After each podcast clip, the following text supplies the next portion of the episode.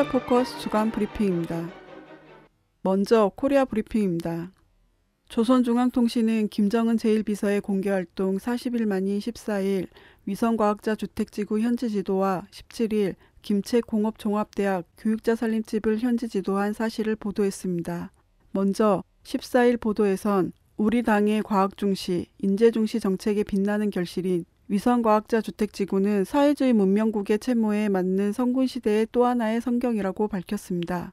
이어 위성과학자 주택지구는 24개 호동의 다층 살림집들과 학교, 병원, 타가소, 유치원, 각종 편의봉사 시설들을 비롯한 공공건물들, 공원들로 이루어져 있다고 밝혔습니다. 17일 보도에선 김정은 제1비서가 김책공업종합대학 교육자 살림집은 우리 당의 교육 중시, 인재 중시 사상이 반영된 건축물, 주체성과 민족성, 독창성과 편리성, 조형 예술성이 완벽한 조화를 이룬 희한한 건축물이며 나날이 발전하는 성군 조선의 건축수를 온 세상에 과시하는 대걸작품이라고 평가했습니다.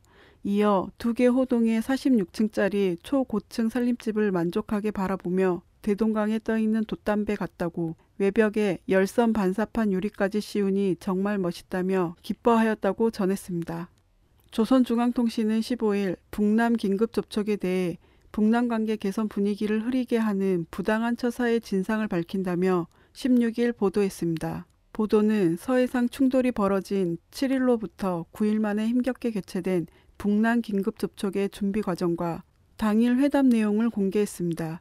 이어 우리 측은 먼저 조성된 북남 관계 개선 분위기를 유지하기 위해 서남 해상 정세에 긴장을 완화시킬 다음과 같은 몇 가지 제안들을 남측에 내놓았다며 첫째, 쌍방은 그 어떤 경우에도 서남 해상의 예민한 수역, 예민한 선을 넘지 않도록 대책한다. 둘째, 쌍방은 고의적인 적대 행위가 아닌 이상 절대로 선불질을 하지 않는다. 셋째, 이와 관련하여 쌍방은 충돌을 야기시킬 수 있게 규제된 형 교정 규칙을 수정한다. 넷째, 쌍방은 불의적이며 복잡한 정황이라 하여도 대화와 접촉을 통하여 해결한다를 제안했습니다. 계속해서 우리는 좋은 관계 개선 분위기를 유지하기 위한 실천적 방도를 담은 제안을 내놓은 반면에 남측은 그것을 무턱대고 거부하고 있는 엄연한 현실을 놓고 볼 때 남조선 집권자가 입버릇처럼 주장한 대화 정례화가 과연 진심인가를 의심하지 않을 수 없다고 지적했습니다. 그러면서 일정에 오른 북남 고위급 접촉 개최의 전도가 위태롭게 된 것은 부정할 수 없는 지금의 현실이라고 밝혔습니다. 조선중앙통신은 공화국을 걸고드는 박근혜의 망발을 규탄한다는 제목의 조국평화통일위원회 대변인 대답을 17일 보도했습니다. 대변인은 최근 박근혜가 해외 행각에서 또다시 우리에 대해 망발하였다며 그는 이탈리아 밀라노에서 열린 아시아 유럽 순회자 회의에 참가하여 북의 진정한 변환이 핵을 버리고 폐쇄된 문을 열어야 한다느니 북 주민의 인권과 삶의 고인이 뭐니 하고 죄치였는가 하면 북이 이중성에서 벗어나 진정성을 가지고 대화에 임해야 한다고 떠벌렸다고 밝혔습니다. 이어 이것은 우리에 대한 또 하나의 용납할 수 없는 정치적 도발이며 모처럼 마련된 북남 대화의 분위기를 망치게 하는 엄중한 망발이다라고 비판했습니다. 이어 전 미 국방장관 피네타의 회고록을 통해 공개된 미국의 핵무기 사용 계획만 보아도 핵 위협이 누구에게서 오고 조선반도의 비핵화를 실현하자면 누구의 핵 위협부터 제거되어야 하는가는 너무도 명백하다고 강조했습니다. 그러면서 박근혜가 북남 대화와 관계 개선을 진정으로 바란다면 그의 저해를 주는 언행부터 하지 말아야 한다며 박근혜는 입을 잘못 놀리는 그 악습 때문에 북남 관계를 완전히 망칠 수 있다는 것을 똑바로 알아야 한다고 경고했습니다. 조선중앙통신은 17일 북침 핵 전쟁 연습한데 전 민족 비상대책위원회 대변인 담아 우리에 대한 미제의 핵무기 사용 기도를 정의의 핵보검으로 단호히 짓뭉개 버릴 것이다라를 게재했습니다. 담화에서는 얼마 전 미국은 전 국방장관 파네타의 회고록을 통해 우리 공화국에 대해 핵무기를 사용할 계획을 공개하였다고 밝혔습니다. 이어 이것은 조선반도에서 핵 문제를 발생시킨 장본인 긴장 격화의 주범은 다름 아닌 미국이며 그들이 북침 핵 전쟁 도발에 얼마나 환장이 되었는가를 다시금 만천하에 똑똑히 보여주고 있다고 강조했습니다. 계속해서 미국이 우리에 대한 핵무기 사용 계획을 공개한 데는 북핵 위협을 부각시켜 괴뢰 호전광대를 침략적인 군사 동맹 체계에 더 든든히 비끄러매고 핵 전쟁 하수인으로 북침 전쟁 돌격대로 내몰며 고고도 요격 미사일 사드를 남조선에 끌어들여 조선반도를 핵 전초기 기지로 아시아 태평양 전략 실현의 교두보로 삼으려는 흉악한 목적이 깔려 있다고 비난했습니다. 조선중앙통신은 조선인권연구협회 대변인 담화를 17일 게재했습니다. 담화에서는 유럽연합 EU와 일본을 비롯한 적대 세력이 이번 유엔 총회에서 상정시키려는 반공화국 인권 결의하는 정치와 선택성 이중 기준의 전형으로서 진정한 인권 보호 증진을 바라는 나라들이라면 응당 이를 반대해야 하며 또 반대할 것이라는 목소리들이 울려 나오고 있다고 지적했습니다. 이어 인민 대중이 진정한 인권을 향유하자면 무엇보다도 나라의 자주권을 굳건히 수호해야 하며 인권 옹호의 간판 밑에 내정 간섭을 시도하는 적대 세력에 강경 대처해야 한다는 것이 우리가 내리게 되는 결론이라고 밝혔습니다. 계속해서 인류의 보편적 가치인 인권을 불순한 정치적 목적에 악용해 보려는 정치와 선택성, 이중 기준은 절대로 용납될 수 없다고 강조했습니다. 조선인권협회는 지난 9월 13일 진실은 밝혀지며 그 무엇으로서도 가리울 수 없다며 북의 인권 실태와 전망을 상세히 기술한 조선인권연구협회 보고서를 발표했습니다. 이어서 남코리아 브리핑입니다. 세월호 가족 대책위는 세월호 참사 6개월 만에 항적을 복원해 최초 급변침의 시점을 밝혔습니다. 대책위는 침몰 원인으로 추정되는 급변침 시각이 8시 49분 13초 직전이라는 사실과 그동안 잃어버렸던 29초간의 항적을 새롭게 밝혔습니다. 지난 6월 진도 VTS 로그 데이터에 대한 증거 보전을 신청한 후 법원이 결정한 전문 감정인을 통해 데이터를 복원하는 포렌식 작업을 4개월간 진행한 결과 전문가들은 8시 49분 13초에 급변침을 의미하는 선회율 ROT 값이 127을 나타냈으며 오차가 1, 2초에 불과하다는 의견을 내놓았습니다. 레이더 정보를 기반으로 복원된 항적 기록을 분석한 결과 문제의 29초 구간 가운데 마지막 4초 동안 세월호의 진행 방향이 11도나 꺾여 있던 것으로 나타났습니다. 변침 각도는 탈을 거의 끝까지 돌려야 가능한 수준이라는 점도 확인됐습니다. 극 변침의 이유가 단순한 과실인지 아니면 외부적 요인이나 고의에 의한 것인지 여부는 수사기관의 철저한 조사가 필요합니다.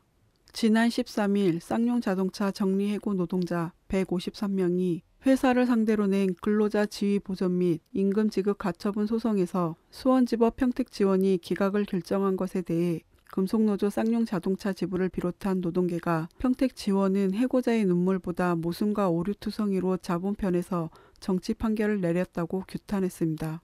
평택지원은 쌍용차의 유동성 위기가 부존재 또는 일시적이었다거나 생산성 및 효율성에 대한 진단 오류 등으로 인해 이 사건 정리해고가 긴박한 경영상에 필요 없이 행해진 것이라는 점, 채무자가 정리해고에 앞서 해고 회피 노력을 다하지 않았다는 점이 충분히 소명되지 않았다며 기각을 결정했습니다. 이에 금속노조는 14일 보도 자료를 통해 판단의 대상인 삼정 KPMG 보고서와 금감원, 검찰의 주장 등을 판단을 근거로 삼았고 증거 내용에 대한 실질적인 판단 없이 증거의 수만 보고 판단했고 2년 동안 본안 항소심 재판에서 세밀하게 판단한 내용을 불과 5개월의 간단한 심리로 배척해버린 기이한 결정이라고 비판했습니다.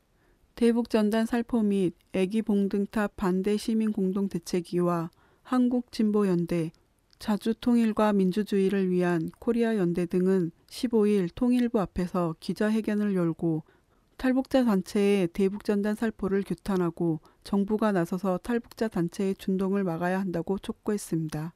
공대의 상임대표 이정 목사는 대북 전단 살포는 남북, 남남 갈등을 부르고 급기야 전쟁까지 불러온다. 북이 언젠가는 우리 쪽으로 타격을 해올 것이라고 줄기차게 경고하고 통일부에게 탈북자 단체들의 준동을 막아야 한다고 했지만 통일부는 듣지 않았다고 지적했습니다. 그러면서 이제 더 이상 묵과할 수가 없다. 접경 지역 주민들은 함께 뭉쳐서 싸워 나갈 것이라고 밝혔습니다. 참가자들은 정부와 통일부는 탈북단체의 자금 출처를 조사하고 공개할 것, 통일부와 국방부는 탈북단체의 민족 와해 범죄를 인정하고 난동을 적극 제지할 것, 통일부는 대북전단 살포 단체의 명단을 공개하고 해체시킬 것, 통일부 장관은 이 사태에 책임을 질 것, 정부는 북과 적극 대화해 국민 불안을 해소할 것 등을 요구했습니다. 한편 이날 대북전단 보내기 연합 등 보수 단체는 10월 25일 임진각에서 대북전단 10만 장을 살포할 계획이라고 밝혔습니다. 매주 목요일 탑골공원 앞에서 열리는 국가보안법 철폐, 양심수 전원 석방, 민가협, 민주화 실천 가족 운동협의회 목요 집회가 16일 천회를 맞았습니다. 이날 집회는 민가협 어머니를 비롯한 500여 명이 참여했습니다. 민가협 조순덕 상임의장은 암울했던 1970년대 평화를 외치는 민주 인사들과 학생들, 사회의 많은 부조리에 저항하며 싸우던 수많은 사람들이 감옥으로 끌려갔다. 억울하게 구속된 가족들을 되찾기 위해 시작된 구속자 석방 운동이 1985년 12월 12일 민주화 실천 가족 운동 협의회 창립으로 이어지고 1993년 9월 23일 1회 목요 집회 시작으로 21년의 세월을 이어오며 2014년 10월 16일 오늘 천회를 맞이하게 됐다고 밝혔습니다.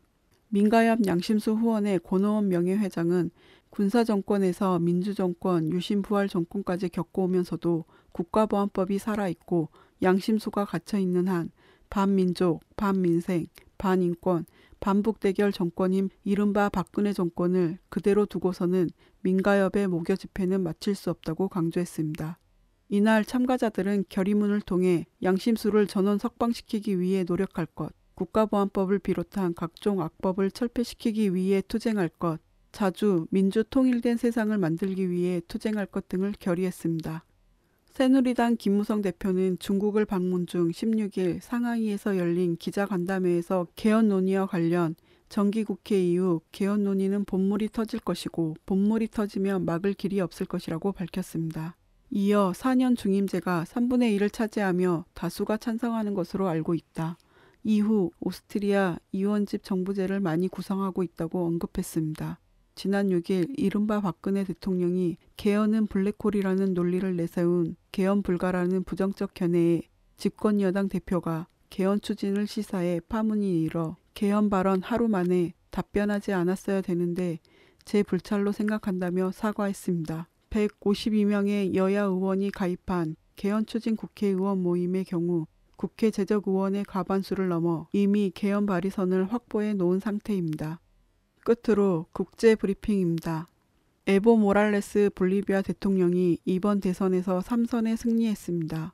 12일 실시된 볼리비아 대통령 선거는 94% 개표된 13일 사회주의 운동당 에보 모랄레스 현 대통령이 61%의 득표율을 기록했으며 중도 우파 민주통일당의 사무엘 도리아 메디나 후보는 득표율 25%에 그쳤다고 현지 언론들이 밝혔습니다.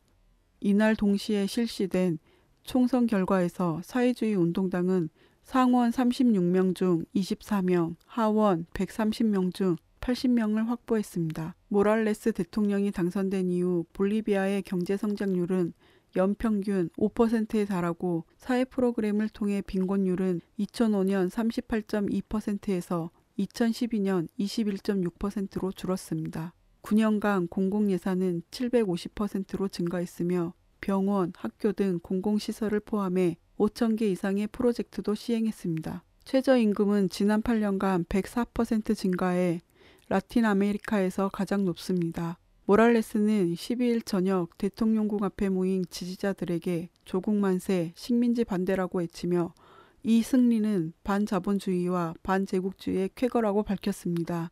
그는 쿠바의 피델 카스트로, 베네수엘라의 우고 차베스 전 대통령에게도 경의를 표했습니다.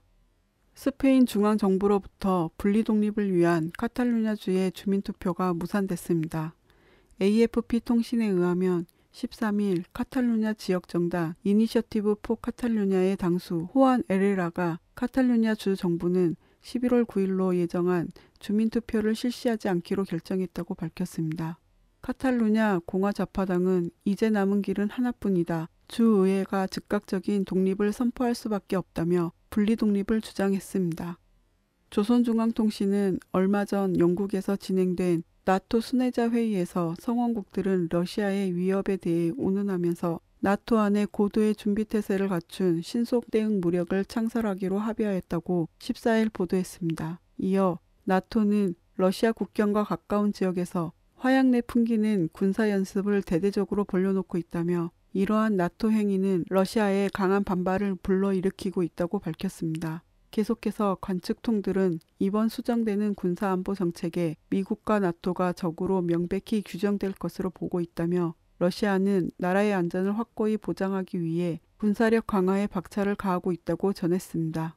노동신문은 18일 러시아와 벨라루시, 카자흐스탄 세 나라가 조약을 승인하면 2015년 1월 1일부터 유라시아 경제동맹 창설에 관한 조약은 정식 효력을 발생하게 된다고 보도했습니다.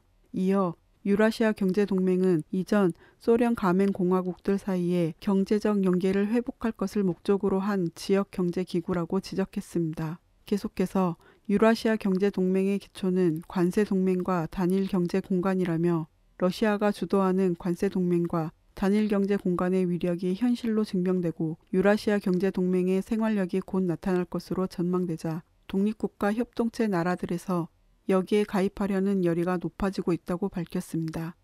그러면서 러시아와 카자흐스탄은 서방의 도움이 없이 서로 힘을 합쳐 유전을 개발하기로 결정하였다며 유라시아 경제동맹 창설 움직임은 외세의 분열이 간 책동을 짚으시고 지역 자체의 힘으로 경제 건설을 다그쳐 나가려는 해당 나라들의 노력의 결과라고 강조했습니다.